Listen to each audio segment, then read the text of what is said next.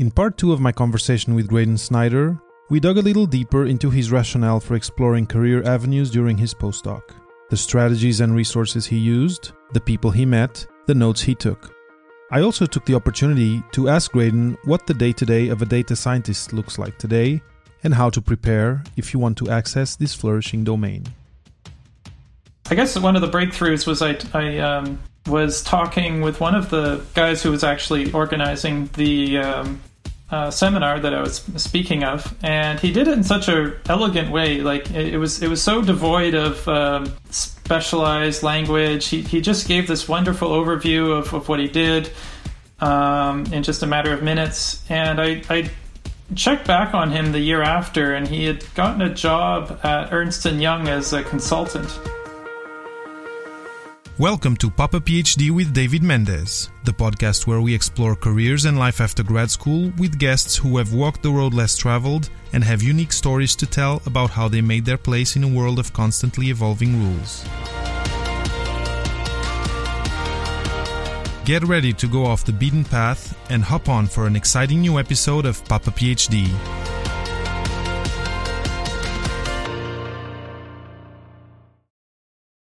So, uh, welcome to part two of my interview with Graydon Snider. Uh, in part one, we we Graydon shared his journey from uh, grad from undergrad to uh, her his PhD in chemistry, and then to a postdoc that opened uh, his horizons uh, in in, a, in, a, in, great ways, even geographically. Um, and now, where we got to the story was year four uh, when uh, he started thinking of what was what, what the next steps was were going to be professionally for him. So, uh, Graydon, uh, what was the the reflection? What what were the the questions that arose, and how did you um, how did you go about garnering different information to to make a an informed decision of what you were going to do next? Maybe one of the lucky things was that I wasn't the only one making this discovery at the at the time. So I started to spend more time with postdocs that were in a similar mindset, and there there was kind of a zeitgeist moment of some of the people that were organizing presentations and conferences at the postdoc level. Um, at this was in Halifax at this point that I was. Um, starting to attend that they, they were starting to invite speakers uh, that were showing some of the um, alternate careers. And so I was kind of primed for this already. Um, I think I wouldn't have gone if I didn't know ahead of time that that's where they were leading. But I was really happy to see that like there was this sort of critical mass of people that had the same idea. They said, "Well, I've been doing my postdoc for four years now. Um, I'm probably not going to be a professor, but I seem to know things. uh, what else is there? And and the patent office actually was one of the examples. Um, that didn't directly appeal to me, but it was just kind of outside the box of like, oh, this person who had done, I think it was biochemistry, and now they uh, work uh, doing patent law, uh, working as a specialist in um, well, not not so specialized because it could be anything, but it was like scientific pat- related patents that they were there to interpret. So that was just a flavor of what could be done, and so I was like thinking, okay, this is a good place to start, um, just to find other people who had the same general agreement on what to do next. And just a question uh, before you go on: Was this uh, in in the context of seminars about careers, or you know, how, how did what was the context that that this information kind of got you uh, without you know uh, unexpectedly? Let's say. Yeah, so so it was a bit unusual because normally, like you would expect that a postdoc would um, be in a super specialized area, and they would only be talking about something that maybe five people in the room would understand. But but the opposite of that was happening. We we had these very uh, collective ideas about our specialties have become such walls that we've broken down the ability to communicate. So the the reaction to that was these conferences were organized, and I'm forgetting what level this happened, but um, they, they were just organized in a way that anyone from any specialty could actually approach them. So they were very open ended, deliberately um, stripping away the language that you would normally expect to see in a scientific talk uh, to break down some of these barriers. And this was, uh, again, I'm just digging a little bit. If you try to remember, was it organized by the department, by students? I'm just curious uh, because it's a really cool initiative. I'm not sure that it's very widespread yet.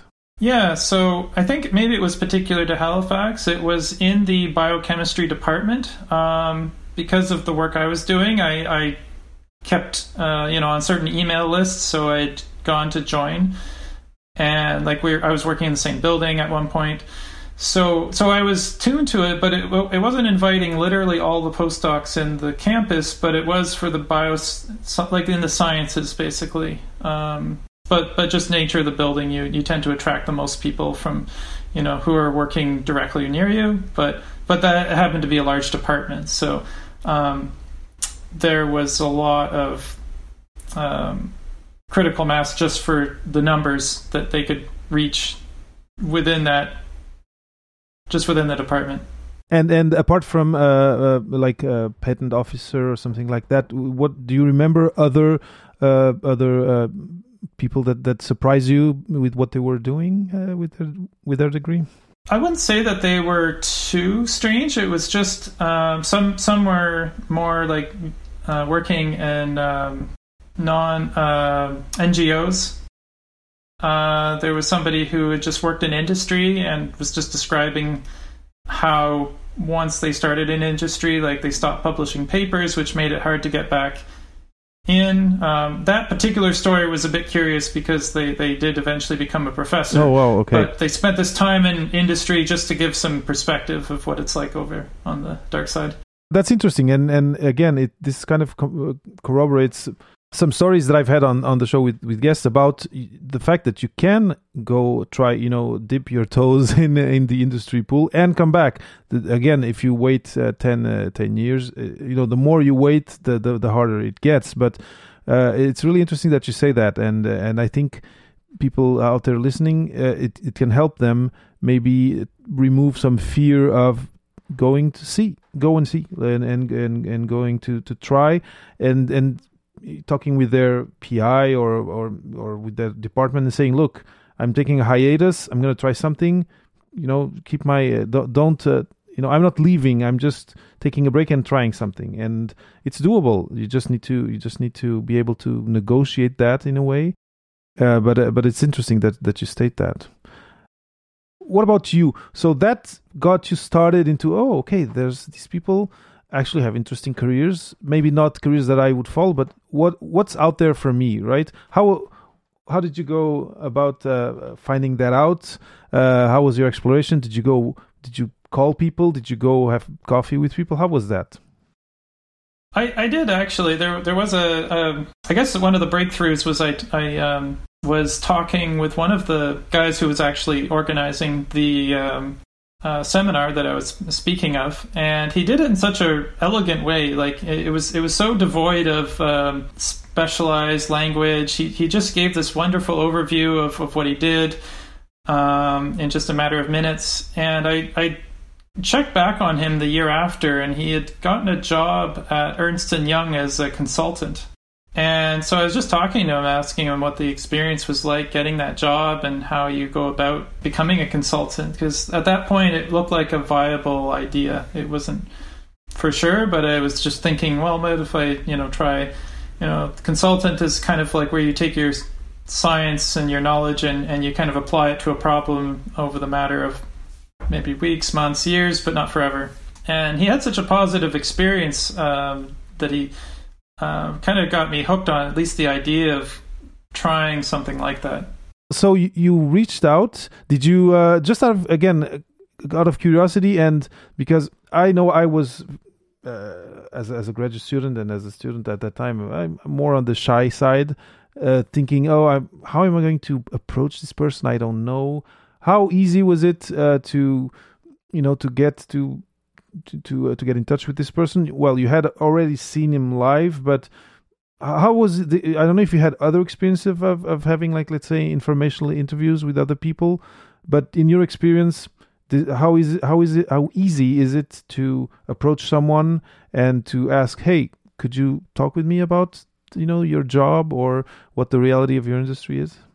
Yeah, so uh, that was like one of the first times I reached out to someone that I specifically watched transition from a postdoc into um, a, a, a, career outside of academia. But uh, it got easier.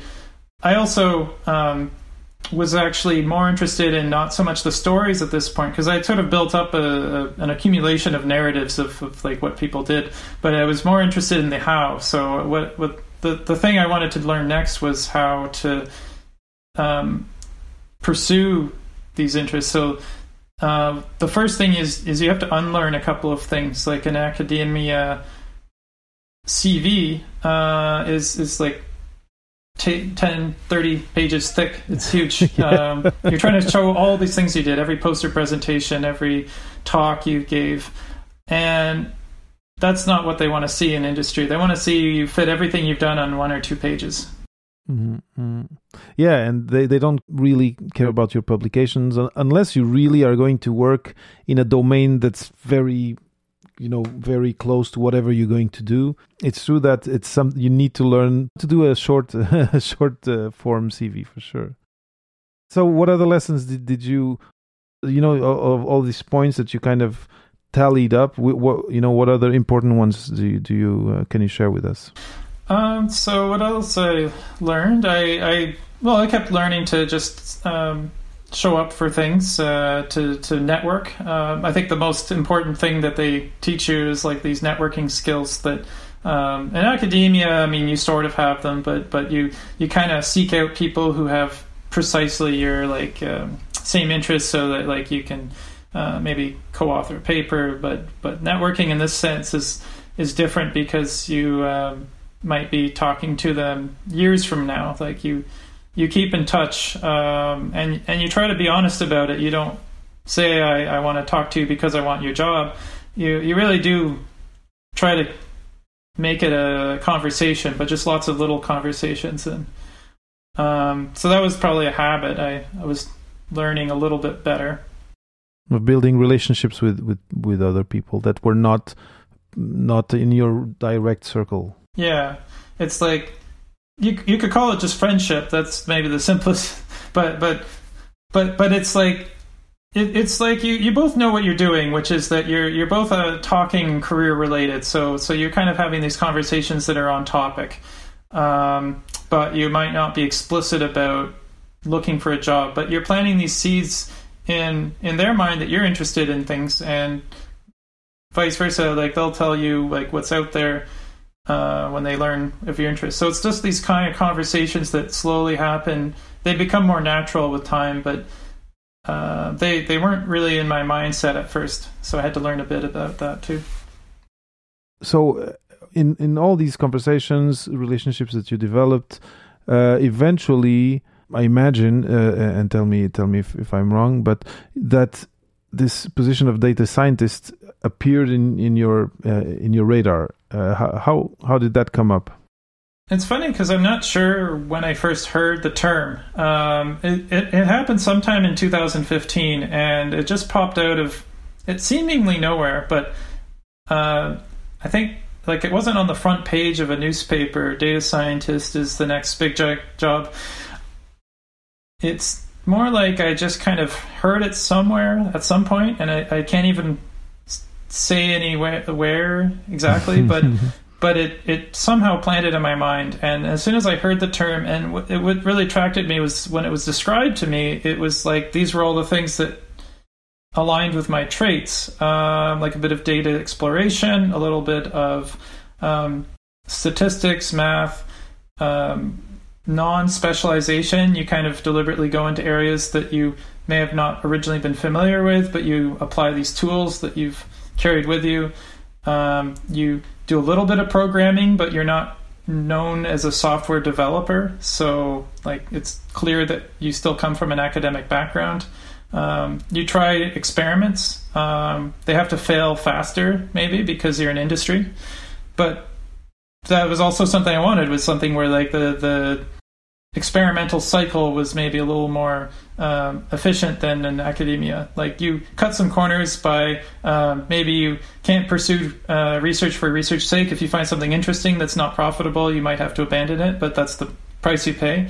Um, Yeah. but you're still pursuing things that are interesting. Um, it's it, it- it's that sort of ensemble of qualities that when I heard about them, this was something I wanted to pursue, and and that was the closest thing to a eureka moment I've had in my career. It was like, okay, of course, this makes sense. I really need to do this.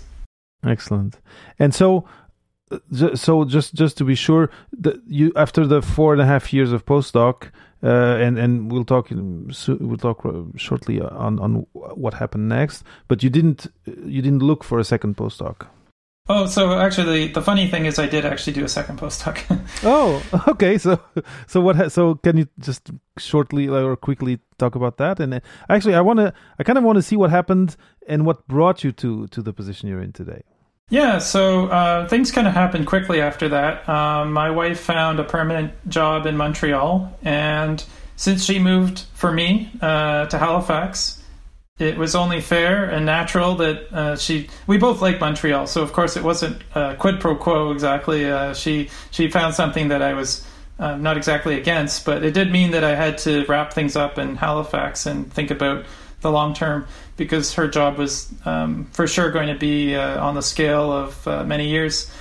So when she moved and I moved shortly thereafter, I used my contacts within uh, academia to find another postdoc. So my my supervisor found a um, person that I should get in touch with. So kind of taking a bit of that networking, but uh, not exactly. Uh, just uh, a little bit. Uh, dropped by their office and said hi, and then started a postdoc. And actually, funny enough, that was uh, another air quality, Okay. but this time it was indoor air quality. Indoor air. Okay. Okay. Good. But uh, it was indoor air quality in China, so I still got a trip out of it. It's funny. See, what I really love about these interviews is I'm always surprised at at learning what people do and what even the different uh, scientific domains. You know how the day to day is in, in in those domains. You know, I, air quality. I it's for me. It's it's totally new. Although my background, my undergrad was in, in microbiology, and I remember around me at the time there was there were people doing these tests, uh, the, these air quality tests, but micro microbiological tests. But on the chemistry side, I you know I didn't uh, I hadn't I haven't crossed anyone who has this profile and who has does this has done this the way that you have. And I would have not imagined that it, that it implicated traveling for uh, for these types of projects. Yeah, it was it was just another uh, bit of luck, but um, the interesting thing was that it, it fit into the transition because it wasn't so much about the chemistry anymore. They they really needed somebody. The project was uh, it was kind of the opposite of my first project where they were just starting and everything was built from the ground up. This one was just wrapping up, so they needed more help analyzing the data. So this was actually a good chance for me to say, okay, I'm going to jump into this project. It's almost done. I'm going to write some uh, programs. Uh, at this point, I was writing in MATLAB, so uh, did some programs in MATLAB that basically just analyzed a lot of the data quickly. Um, originally, they were using spreadsheets uh, to to aggregate, and this was just like a nice moment of like taking some of my previous knowledge and transferring it because this was supposed to take um, like a month to compile this data, but I realized a very like small program could do the work uh, much quicker. So I wrote something that basically uh, saved a summer student's uh, job from being uh, opening a bunch of spreadsheets over and over again. If you're preparing to launch your podcast, you may be asking yourself what hosting platform to use. I launched Papa PhD on Blubrry because I wanted a professional service that would interface with my WordPress website, that would robustly broadcast Papa PhD to all platforms, and that would allow me to grow my podcast in years to come. If you're starting a serious podcast project, do consider one of the first podcasting hosts out there offering state of the art services, including IAB certified statistics, based on years of experience in the podcasting space. So go to papaphd.com forward slash blubrry, that is spelled B L U B R R Y, or use the promo code PapaPhDBlue in one word on the Blubrry website to unlock a one month free trial of the platform. And now, back to the interview. So it, it made it much more efficient from, Yeah. from what it sounds. Okay, and so you were you were now back in Montreal. Uh, you were doing this this postdoc, which fit well with the kind of flow of your of your this career, let's say at the point. So you're wrapping something up. Uh, how so? Did you? When did you start looking? Um, and how was the process? Uh, and also, did you oh, coming from you know with your experience with the, the, the your postdoc experience did you have all the tools to to get into the position that you are today or did you have to go get some other training or certification Uh, so there were two things I, I needed to do still. Uh, one of them was uh, taking more programming classes. It it was uh, something I could do online because it it's uh, not too hard to teach that on online courses. And I guess everyone's doing online stuff now, but it's it, it felt more novel because um, online universities, of course, have a bad rap, but but there was like the the growth of Coursera and likewise other uh, institutions that that were kind of legitimizing the courses that they were offering, and so I took a few of those. That really helped uh, just to build up some uh, new skills that did not take terribly long to at least get off the ground. And the other thing was to have a better understanding of what businesses are looking for. So, like, how do you present yourself? And it just so happened that McGill, because I was at this postdoc when I returned to Montreal, was back at McGill, um, but not in the chemistry department. Uh, this was in the health. Um, but this this allowed me to still be on campus, and the business school was actually hosting uh, free weekly uh, seminars uh, for 10 weeks. So it was a 10 uh, three hour lectures. Uh, each time uh, the business school, w- it was meant for graduate students and postdocs in the sciences who were specifically looking at careers okay outside of academia. cool. So that was seemed like an obvious fit. So I attended all of them, and each time there would be a guest lecturer, sometimes from a consulting firm, sometimes from a different kind of business, and they would just talk about some of the strategies you need to do in interviews, things you need to think about, and um, what kind of careers you want. How do you describe yourself to another person? And so I was taking a lot of notes on that um, as as I went, and uh, there's this thing in um, when when you're doing consultants, uh, you you have to do a lot of problem solving. So I was practicing some of these. Uh, they call it case cracking, and like you just have to be a little better at thinking on your feet than maybe you're used to. You're not writing an exam necessarily on paper. You have to be on a blackboard thinking out loud as you go through the problem. So I was practicing that. So I have two questions actually. Uh, the first question has to do with uh, uh, the programming. Uh, if you know a listener out there is thinking about data science, in terms of programming, what is the programming language, or uh, what should they aim towards in terms of learning something that they haven't that they had that they don't know yet in terms of of, of that? I'd say like the very first thing is start something that seems comfortable because um, it's probably a worse experience if you go into something that you hear as a popular language and you don't find yourself uh, enjoying the experience and then it kind of sours you to all programming. So you kind of want to look for a gateway uh, into that world. Um, it's also important to know that like when you learn these languages they evolve and change and the, they can become very um, fatty like you can kind of like say oh this uh, like r used to be very popular and it's not it hasn't lost any value it's just that it's not as popular as, as it was before so it's that doesn't mean it's worse but it, it's now python uh, has become kind of the maybe the top one to pursue It's true. It is the one that you hear and that you see uh, a lot uh, on the media. So, what would be a gateway language, programming language? Language, you would say? Um, for academics, MATLAB is probably the place that you might start, but um, I would discourage spending too much time in MATLAB because no industry uses it that I am aware of.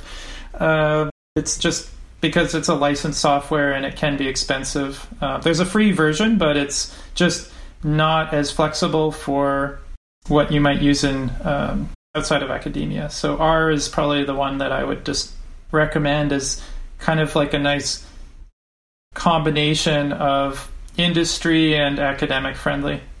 Okay, and so this was the first question because I think uh, it, it's important, and it's like I wouldn't know about about uh, MATLAB and, and R, and, and, I've I've heard about Python, and you hear about it a lot, but. Uh, uh it's I, I, it's funny because R I think is, uh, is, has been around for a while because I remember being in undergrad and and uh, I believe people were already especially people in geographical um, what is it called geographical information systems. Oh, I think, ArcGIS, yeah. Yes, I I think I remember my colleagues who were uh, around working on on those types of things. They already used R at the time. But um, anyway, I, I, found it I found it imp- important to share it with the the, the listeners.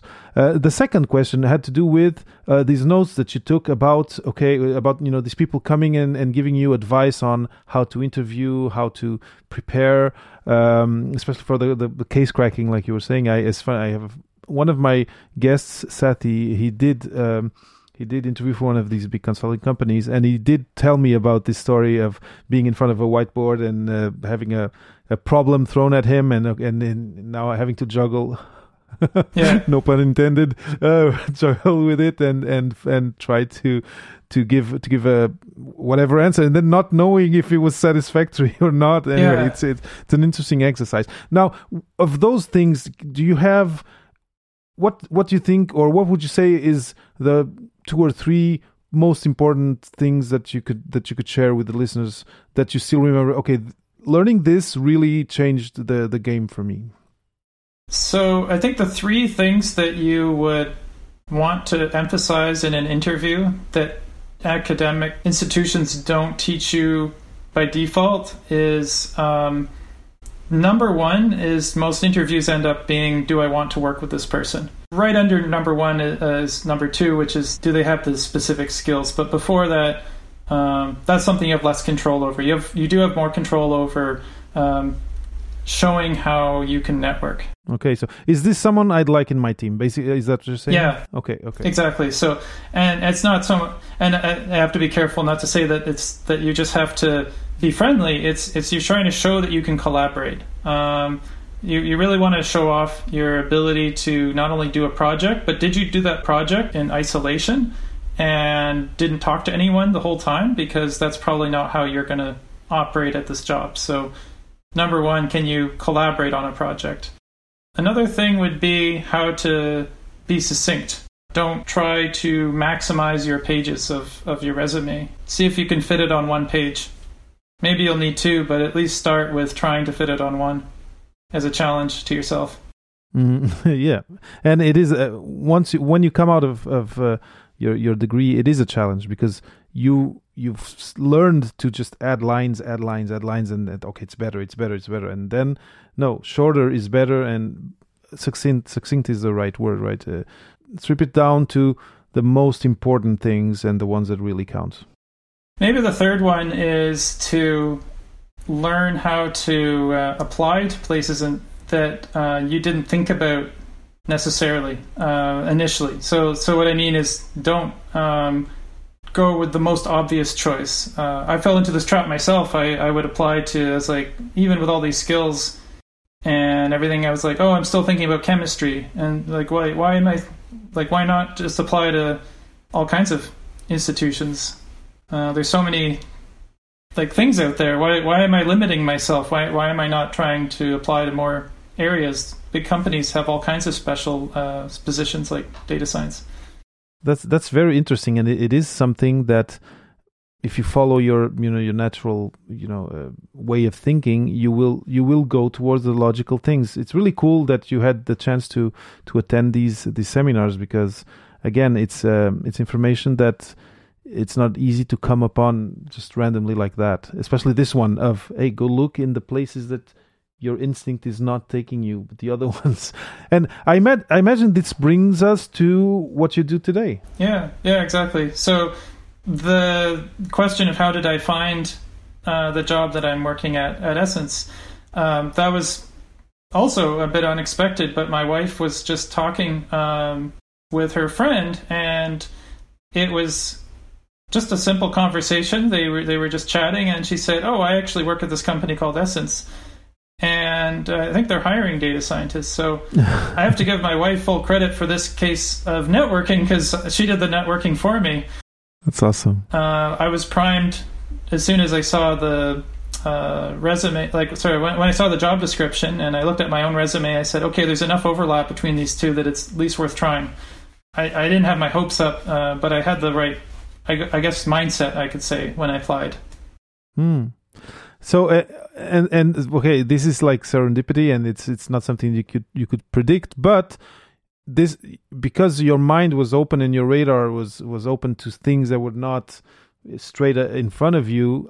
You know, I guess you also said you didn't uh, you you didn't instinctively say, "Oh no, it's uh, it's unrelated." The fact that you had an open mind must have helped for sure. Um, now, my my other question is, and because it's a curiosity of mine, is so and in the last few minutes of the interview, what do you do? What's your day to day? What is a data scientist? right. And and yeah, what what you do in your job? What's it all about? Yeah, so it's like the long way of uh, get, coming to the final uh, topic yeah. of. So it's an evolving field. So one of the weird things about it is that what we do has changed over the even the couple years I've started. So it used to be more about presenting and summarizing and analyzing. So it was a little more scientific in nature. Like you would um, take a lot of data, process it, and learn from it uh, and interpret it. That was the the the basic idea and SSENSE is a fashion um, online e-commerce company where um, what we do is ultimately um, we're in the e-commerce business, which means you come to our website, we sell um, items of fashion from uh, clothing, shoes, bags, and you order them, they come to your door. So there's a whole uh, chain of events that happens from the moment you click on something to the moment that arrives in your door. And I'm there just to help um, understand some of the trends. But what I've been doing more lately is uh, working on personalization and recommendation work there. So I'm helping uh, with the ideas behind how we make the website more um, tailored to the individual. Um, because we have a lot of things on our website. There's um, as little as 30,000 and as many as 60,000 products available for sale on any given day. So a lot of different interactions and paths pe- people can follow. Uh, yeah. Uh, okay. And so it's it's ever evolving, um, like the world of fashion itself. It's not stationary, even though we sell a lot of things. Even more impressively is how many of those products are new because they have short life cycles. They come on the website, we have limited supply. Um, they come from often small designers who don't mass produce uh, these items. So uh, they come, they go, and then it's it's it's another round, um, another uh, release of of a of a set of clothing, of shoes uh, from particular collaborations that are short lived. So you have to keep up with this constantly. It's it's never staying put and that's a big area. yeah, no, I, I, imagine. And so, you know, you we hear now my my my head, my brain is going totally different than uh, different places than careers, but uh, we we hear a, a lot about uh, algorithms. Uh, so, are you working on? Um, on crunching the data to optimize algorithms that are behind the page and to because you were saying tailor the page to a user so if I start buying this, this, and that, then you'll suggest this, this, and that. Uh, is, is would it, would this be the kind of thing? Yeah, exactly. It's uh, it's based on recommendations, which can come in different flavors depending on the context. But ultimately, um, everyone's familiar with Netflix uh, recommending you movies. Uh, it's a bit like that. There's new, there's different challenges. Like Netflix doesn't run out of a copy of any movie, no. so they can recommend it to everyone and it's safe. But we can't do that. So uh, you, you, can say that there's some uh, hidden challenges that uh, can crop up. The other thing that uh, changed from when I first started is that um, recommendations are something that has to work at scale. So um, if I analyze data, I go from big to small. I take like a lot of data, I digest it, and then I analyze it and it can come out as a summary graph or a table or, or what have you. But the uh, recommendations is is it starts big and it ends big because you have to supply the service to everyone. So now we're finding that engineering is is a big part of what data science uh, and data scientists are uh, not necessarily themselves, but they must interact and collaborate with these people because you have to be ready that you come up with an idea and you have to be able to make this idea work um, at a certain level of efficiency, speed. So you inter- you you interact with teams of engineers. That's what I'm understanding. Yes, uh, data engineers, software engineers. So there's a whole pipeline now. Now, uh, just to get back a little bit to the career aspect, how was that interview? So, I'm this, you know, I'm I'm Graydon Snider. I studied chemistry. I did atmospheric chemistry and atmospheric science, and now I'm here at uh, SSENSE. Uh, you know, proposing to you that I'm the candidate, the right candidate for this job as data scientist. How did that interview go? How how was that conversation? That's my curiosity. Yeah. Um, so, I mean, long story short, it went well, but uh, that's why hired me, but but it, it was uh, not something I walked into expecting uh, that it would go well. So I, I, was pretty open about where I was coming from.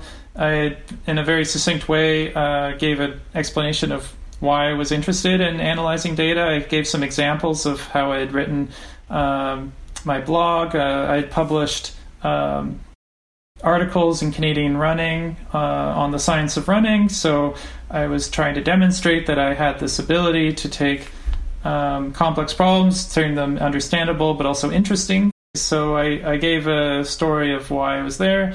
I also had my one page resume. So I took all of my academic. Uh, normally, you list uh, like three pages of your uh, awards and scholarships if you can dig them up, if you have that many. I, I compressed it to one line. Okay.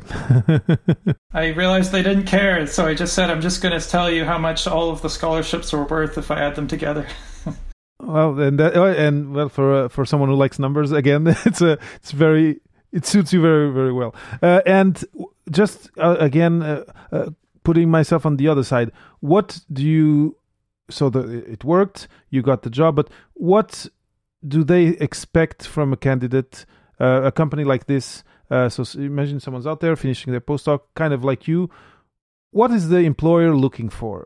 And and already you you told us that you had learned how to how to kind of talk that you know to to go through an interview. But what are the um, the key elements that they're looking for in someone who wants to be a data scientist at at this level? So they look for seniority now. Um, there, there is like a little bit of the challenge. Once a job gets told, uh, once a job gets um, advertised as popular, and I think, forget some article said sexiest job of the 21st century. Um, you you can decide if that's true or not on your like own, uh, but it's like it's it's attracted a lot of people now, so the competition has gone up. Uh, so now it's like you know, not like I, I, was lucky when I applied when I did because I think now it's like oh we want a data scientist with X number of years of experience. So I, would say be even more open to like where you start, uh, just to get some of that. Uh, there's a lot of smaller companies that are really interested in getting at least one or two people uh, started. So you want to know if you're going to be alone or in a team of data scientists. I think you want to brace yourself for either possibility depending on where you work. You might want to specialize a little bit because you will work with software engineers who have this paragraph long list of um, acronyms that they're comfortable with, and, and it's helpful to at least be familiar with a few of them. So continue learning not only data science, but like what kinds of fields will digest what you create as an output. Okay, that that's all. That's all very very uh, good advice. Especially, I think uh, if you tell if you're telling me that now uh, the you know large companies are asking for seniority for sure going to a smaller player and where you can gain the experience and then after what uh, two three years uh, you, what what's what what's expected when you say that they want seniority? Two three years experience? Three to three to five? What have you been seeing? I think that well like most places that i mean that was a good piece of advice i got years ago is like be careful when they say like five years they don't necessarily uh, make that a hard limit. They they okay. would like somebody with five years, but three might be fine. Uh, so so if you have if you already have experience, like don't uh, limit yourself, but but to know that if they say five years, you should at least have one uh, year of experience. Just that would be a or or something that you could uh, argue this counts as one year's worth of experience. So okay, cool. Could it be something like a postdoc in a, in a specific like yeah like what you did? Yeah. Yeah. Exactly. Okay. Uh, Graydon, sadly we're, we're running out of time. I'm I, am i am having a lot of fun uh, in this interview, uh, but um, I think now I'm gonna it, it, you know it's gotten to the point where I'm going to ask you if people want to you know ask you questions, uh, find you on the web where they can. Uh, and you mentioned that you you're blogging uh, now for for your company. So if people want to read about data science, maybe you can also share that. Sure. Um, so if if you Google um, medium.com, uh, SSENSE Tech, uh, that will be where you will find our uh, tech blog. It's now at least 50 articles, uh, many of them by data engineers, but also by many of our um, data scientist uh, team members, including myself. And for professional contact, I'd say LinkedIn is the best option. So Graydon Snider is well should be like the very first thing that shows up in LinkedIn. Excellent. I will share both links uh, on on the notes page of, of the episode. Graydon, I had a really great time uh, talking with you. Your story is super interesting thank you so much for giving me your time and um, and for for telling your story. I think it's an inspiring one. Uh, I think it's it's very uh, it's very representative of what people can expect today. And again, uh, thank you for opening kind of the the window on what being a data scientist is and how you can access the, the that that space. So yeah, thank you, thank you for having come on on Papa PhD. And thanks for having me. I just want to take a moment to let you know that you can help me end the show by leaving a star rating and a comment on your podcasting app. If you want to go a step further, go to patreon.com slash papaphd now and become a supporter. For the equivalent of a coffee per month, you'll be helping me immensely with the recurring costs of hosting and producing the show. Again, thank you for being a true fan. Thanks for listening to another episode of the Papa PhD podcast. Head over to papaphd.com for show notes and for more food for thought about non academic postgrad careers. I'll always be happy to share inspiring stories, new ideas, and useful resources here on the podcast. So make sure you subscribe on iTunes or wherever you get your podcasts to always keep up with the discussion and to hear from our latest guests.